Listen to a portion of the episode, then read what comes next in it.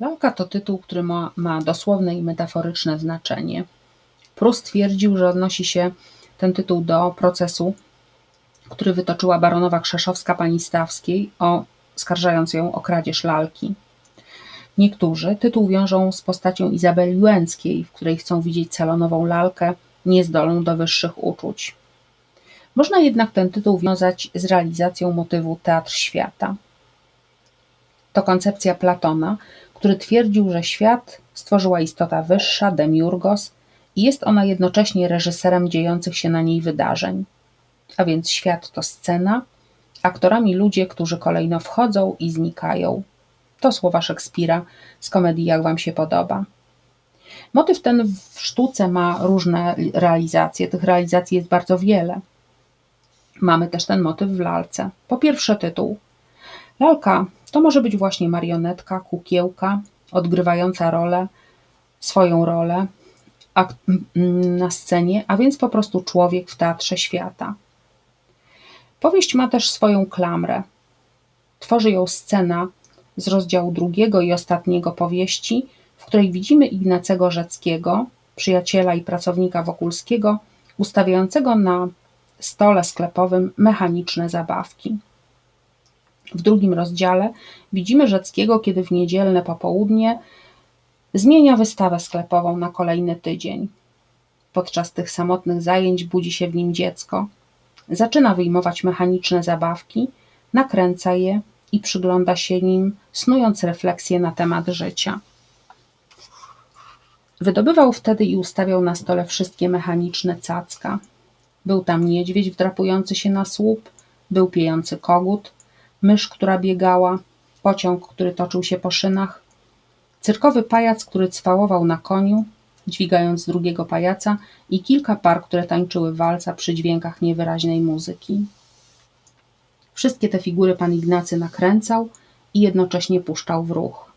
A gdy kogut zaczął piać, łopocząc sztywnymi skrzydłami, gdy tańczyły martwe pary, co chwilę potykając się i zatrzymując, gdy ołowiani pasażerowie pociągu jadącego bez celu zaczęli przypatrywać mu się ze zdziwieniem i gdy cały ten świat lalek przy drgającym świetle gazu nabrał jakiegoś fantastycznego życia, stary subiekt, podparłszy się łokciami, śmiał się cicho i mruczał.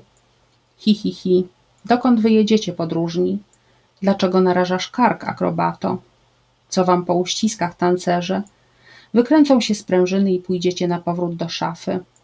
Głupstwo, wszystko głupstwo, a wam, gdybyście myśleli, mogłoby się zdawać, że to jest coś wielkiego. Po takich i tym podobnych monologach szybko składał zabawki i rozdrażniony chodził po pustym sklepie, a za nim jego brudny pies. Głupstwo handel, głupstwo polityka, głupstwo podróż do Turcji, głupstwo całe życie, którego początku nie pamiętamy, a końca nie znamy. Gdzież prawda? Te zabawki symbolizują różne typy ludzi i sytuacje, w jakich może znaleźć się człowiek. Ale trzeba tu zwrócić uwagę na refleksje, które się pojawiają w myślach bohatera. To pytania o cel i sens ludzkiego życia, no i prawdy, a więc pytania filozoficzne. Rzecki udziela na nie odpowiedzi. Odpowiedź jest pesymistyczna. Wszystko to głupstwo. Rzecki patrzy bowiem na życie z perspektywy demiurga. To on przecież nakręca sprężyny. Patrzy więc z perspektywy wieczności, no i śmierci. Wtedy życie człowieka i wszystko, co robi, rzeczywiście wydaje się bezsensowne. W ostatnim rozdziale, tym razem w sobotę wieczorem, Rzecki po raz ostatni zmienia wystawę w oknach sklepu i zaczął starym zwyczajem układać mechaniczne zabawki, nakręcił je wszystkie. Po raz tysiączny w życiu przysłuchiwał się melodiom grających tabakierek i patrzył, jak niedźwiedź wdrapuje się na słup, jak szklana woda obraca młyńskie koła, jak kot ugania się za myszą, jak tańczą krakowiacy, a na wyciągniętym koniu pędzi jockey. I przypatrując się ruchowi martwych figur, po tysiączny raz w życiu powtarzał marionetki, wszystko marionetki. Zdaje im się, że robią co chcą, a robią tylko co im każe sprężyna, taka ślepa jak one.